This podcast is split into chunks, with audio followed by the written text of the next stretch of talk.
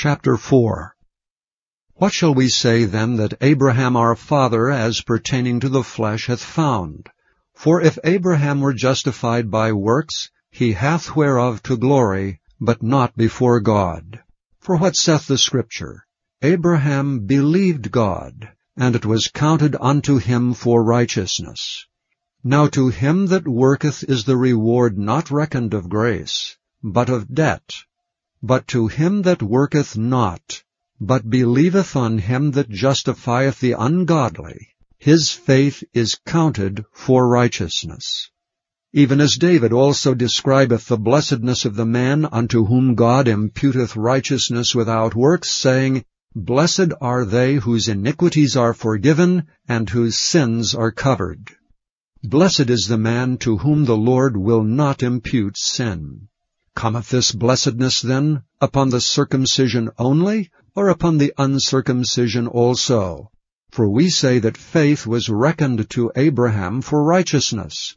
How was it then reckoned? When he was in circumcision or in uncircumcision? Not in circumcision, but in uncircumcision.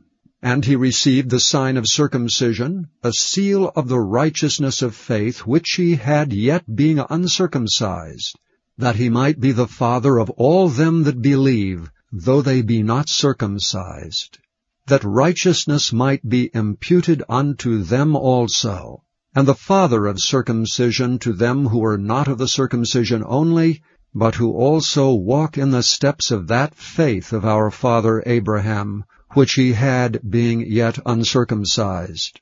For the promise that he should be the heir of the world was not to Abraham or to his seed through the law, but through the righteousness of faith. For if they which are of the law be heirs, faith is made void, and the promise made of none effect, because the law worketh wrath. For where no law is, there is no transgression.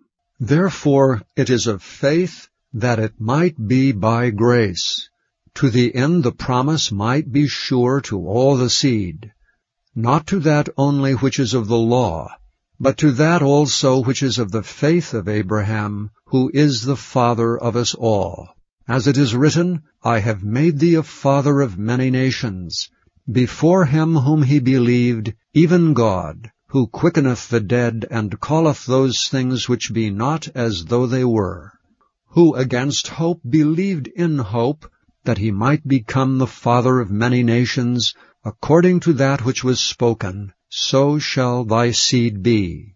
And being not weak in faith, he considered not his own body now dead when he was about an hundred years old, neither yet the deadness of Sarah's womb. He staggered not at the promise of God through unbelief, but was strong in faith, giving glory to God. And being fully persuaded that what he had promised he was able also to perform, and therefore it was imputed to him for righteousness.